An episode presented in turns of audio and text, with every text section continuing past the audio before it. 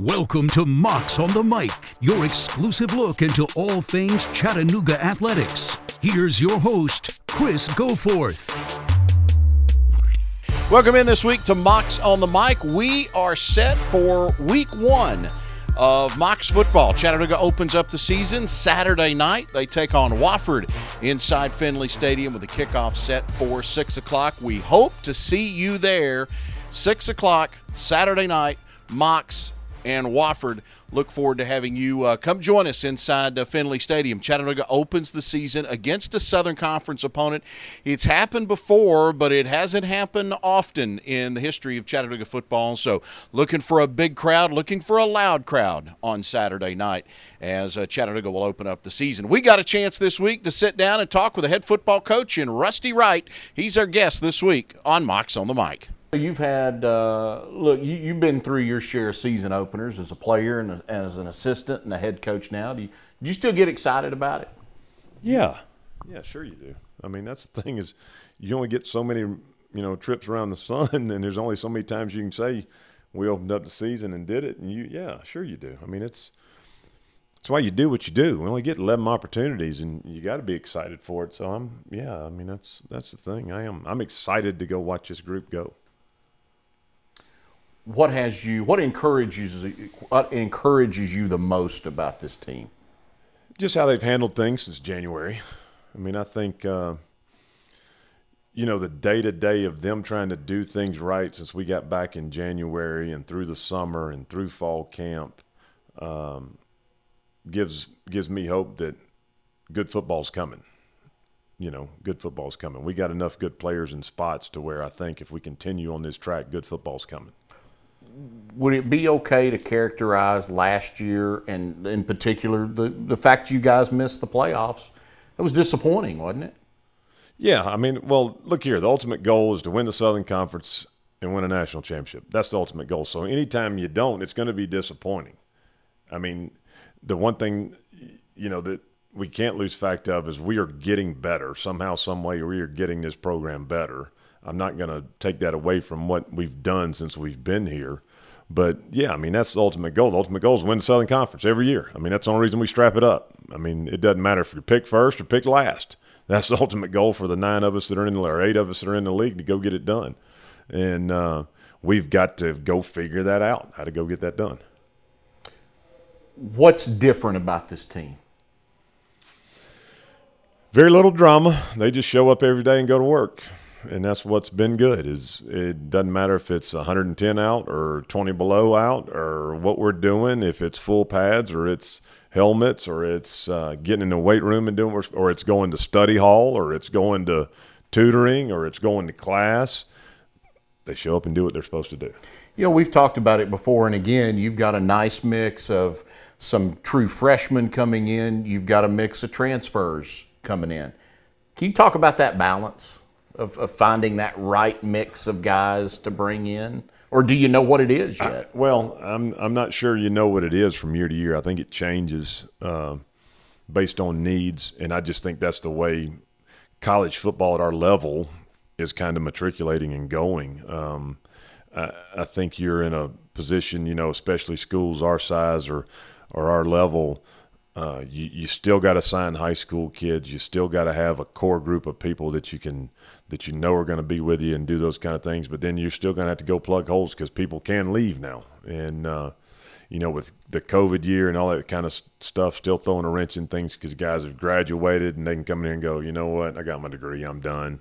I don't want to play anymore. Those those issues still pop up, you know, and there's nothing wrong with it. I mean, it, it is what it is. Uh, but you know, I I don't know if there's a right formula for it per se. I just know I got to try and figure out what's best for us at the time, and that time can change. I mean, it could change from March to April, April to June, you know, in July. I mean, you just you just try and go and get it figured out. With everything that's going on in college athletics, college football in particular, are you concerned about FCS level football? Uh, I'm I'm concerned of the quality of FCS football before it's all said and done.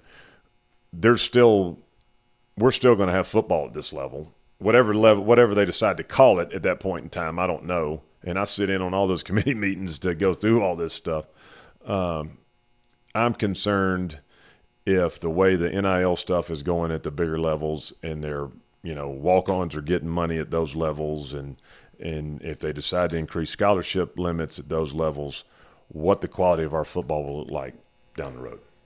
How many guys have you got that have name, image, and likeness deals? Do you I know? have no idea. We got some, but I have no idea. I don't even keep up with that.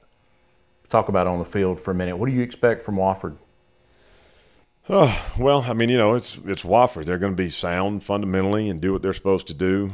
Um, you know, it's a little bit of a mystery of what we're going to truly see, and I think that's going to be a, a key is how fast we adjust to what the new style of offense it seems like they seem to be doing. And uh, from listening to those guys talk, you know, during the fall camp videos about the new things they're doing schematically, defensively, so um, that'll be the thing is us getting adjusted to that because it doesn't sound like it's going to be the same thing, the same old Wofford teams we've seen. Does it change anything for your guys during the summer, knowing it's a it's a conference opponent right out of the gate? Is there a little more intensity or focus? Well, I, again, I, I think this group has just went about their business no matter what is going on, and uh, they know. You know, I mean, I don't have to bring it up. They know who we're playing first game, and it's it's odd because it seems like we just played them, you know, last week, but it was ten months ago. But uh, they know what's at stake every time we go out on the field and we play an elite game. I mean, it doesn't matter if it's the first game or the tenth game. You know, I mean, that's that's the thing. They know what's at stake, and I'm sure they'll be up for it and ready. And I'm looking forward to watching them go play.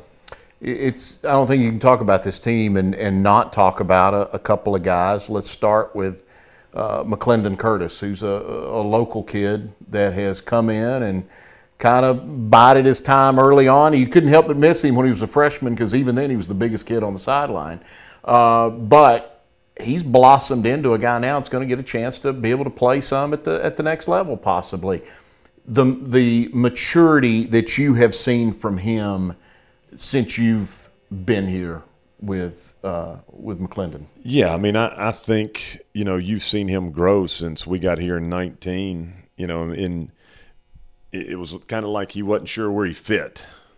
You know, and we kind of forced him into being in a guy, you know, a guy in a spot, and and you can see him gradually getting better. And you watched him grow in 19, and then 20 he got a little better, and then last year he had a pretty good year. And and I think uh, he realized, you know, hey, there's a chance for me to keep going you know, if I stick to this and continue to get better, and then you see what happens with Cole last year, and and um, that's the thing is it, it says a lot for McClendon to hang around here this long, from being here, and I don't even know what year he signed, probably 17, 18, something like that. But uh, you know, he was he he's worked hard in a lot of different areas. He's two classes short getting his master's degree. You know, and uh, I think they got an office for him down there somewhere on the second floor or something. You know, so but uh, couldn't be prouder of a guy. And like I said, he's he's the type of guy you want around and you want in your program. Not because he's a good player, because he's a good human being. I mean, it, it, helps. Don't get me wrong, it helps. He's a really good player, but uh, you know we, we love him to death, and he, he's he's going to be missed as as much as anything just by watching that smile come through the door every day. Not to mention the fact that he's a local kid that that chose to stay home and and be a part of it here. Yeah, I mean that's that's even better. You know, hopefully all of them people that know him and see him, like, well, you can get there and do things just hanging around Chattanooga and getting it figured out. Devonnsha Maxwell, the other guy that I mean, clearly he. Uh, there's a couple of guys that are just built a little different uh, from from other guys. A little bit about Devonnsha. What what's the ceiling for him, or is there one? Well, I think uh, he's another one that has made himself better over the last two or three years. Because when we first got here, um, I didn't think he practiced very hard. I just thought he was kind of going through. And maybe that was the you know being young. Uh, I thought he had more intimate practice to get more out of him in a game. Um, and I think he bought into that fact of understanding, hey, if I go hard in practice and do these things in practice, this is going to show up for me in a game. And um, another one that has just grown and become, you know, a really good football player, but another one that's even a better person, you know. And I, I think his limit, his ceiling is is it's going to be up to him when it's all said and done. If he'll push himself and apply himself and and do those things, I expect him to break the Southern Conference sack record this year. I mean, I expect him to figure out a way to be the best player on defense again in this league, and he has that ability.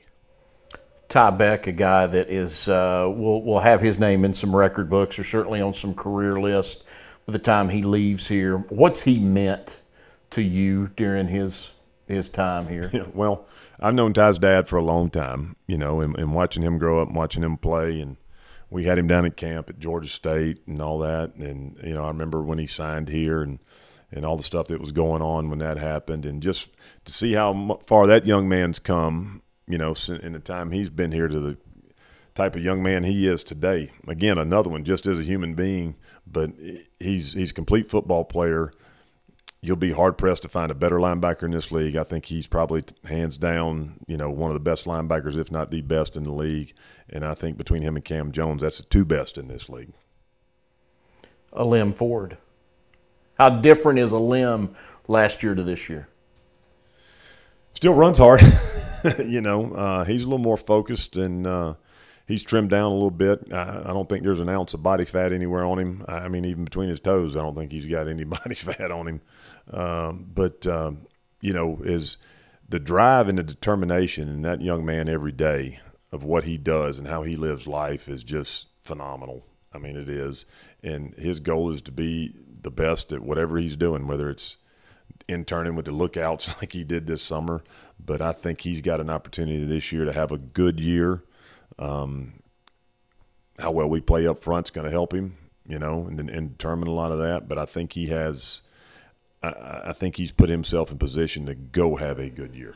So you got new faces on the offensive line. There's some new faces now in the in the second. You had two safeties last year that had had been here since uh, felt like you left in the, in the mid '90s. Those guys have been here so long. Um, what's your biggest question mark you want answered Saturday? Well, I mean, we got to find out how this team handles adversity. I mean, we're going to have some, you know, and I mean, we're not going to roll out there and everything's going to go our way first game. There's going to be stress and strain. And I think that's the biggest thing when you have, you know, and we've talked about it earlier, how uh, you have some young guys in positions that are going to have to go make plays. Um, I, am not concerned with the older guys. I think we've seen them in the fire and how they're going to respond. But every group is different. So how this group handles the momentum and adversity of doing it, you know, we're, we're gonna those guys back there are going to go make plays in the secondary. We're going to line up and block folks on the offensive line. I'm not worried about that. I'm my concern is going to be how we handle things when it's not going our way. How can we stop that momentum and make a first down? How can we stop that momentum and get a stop on defense. I mean, those are the things with a new group and a mix of people, you know, for the first time going to truly going to battle, not going to practice, but going to battle, how they handle those things. This this football team is um, it's a nice mix of of young guys and and and and some old guys that have that have brought in from a chemistry standpoint, you like this locker room and how these guys have kind of come together? Yeah, I do. I I, I do. I mean, I, I think um, I think you got so many young guys trying to make their mark. You know, trying to put their stamp on it. Um, and I think you got some older guys that are like kicked in to see them go do those things too. You know, so it kind of brings everybody, you know, to the same purpose. Uh, but yeah, I do. I, I like the way. Again, I, I think the way these guys have approached things and attacked things day to day has been really good, and that that just goes to show you what kind of kids they are. You know, what kind of young men they are trying to do those things. But I, I do. I think it's a, I think it's a good locker room. Um, now we haven't been stressed you know, and that's that's what's going to show up, and that's what we got to get figured out. You tired of answering questions about quarterbacks? Uh, somebody ask them, I'll answer them. Tell me a little bit about this that quarterback room. Yeah, it's the it's been better since January. I think the competition's gotten better. Um, you know, each one of them have a different skill set that kind of helps them. Um, you know, it's been a been a good mix. Uh, they're all a little different, I think, between Preston and Cole and Lucas and and Ty. I mean, you know, they they all do things a little bit differently um, but they all try to figure out how to maximize their skill set to give them an opportunity to be the guy. Coach, appreciate the time. Best of luck on Saturday. Appreciate it. See you then. Hey, thanks to Coach Wright for giving us, uh, well, more than just a few minutes this week. Uh, appreciate uh, Coach always being willing to uh, sit down and talk with us on a game week, and we got an opportunity to visit with him this week. Thanks to uh, Jim Horton in the uh, Chattanooga Sports Information Office for helping put this together and, and line this interview up. Thanks to Tate Johnson for putting it all together, and thanks to you guys for listening as well. Make sure you subscribe, rate, and review to Mocs on the Mic. We'll be back with you again next Thursday. We do it every week, talking Mocs Athletics. We hope you'll make plans to be with us then. Until then, so long, everybody. We'll see you Saturday night inside Finley Stadium, and go Mocs. Thanks for listening to Mocs on the Mic. Please remember to rate, subscribe, and review. And we'll see you again soon.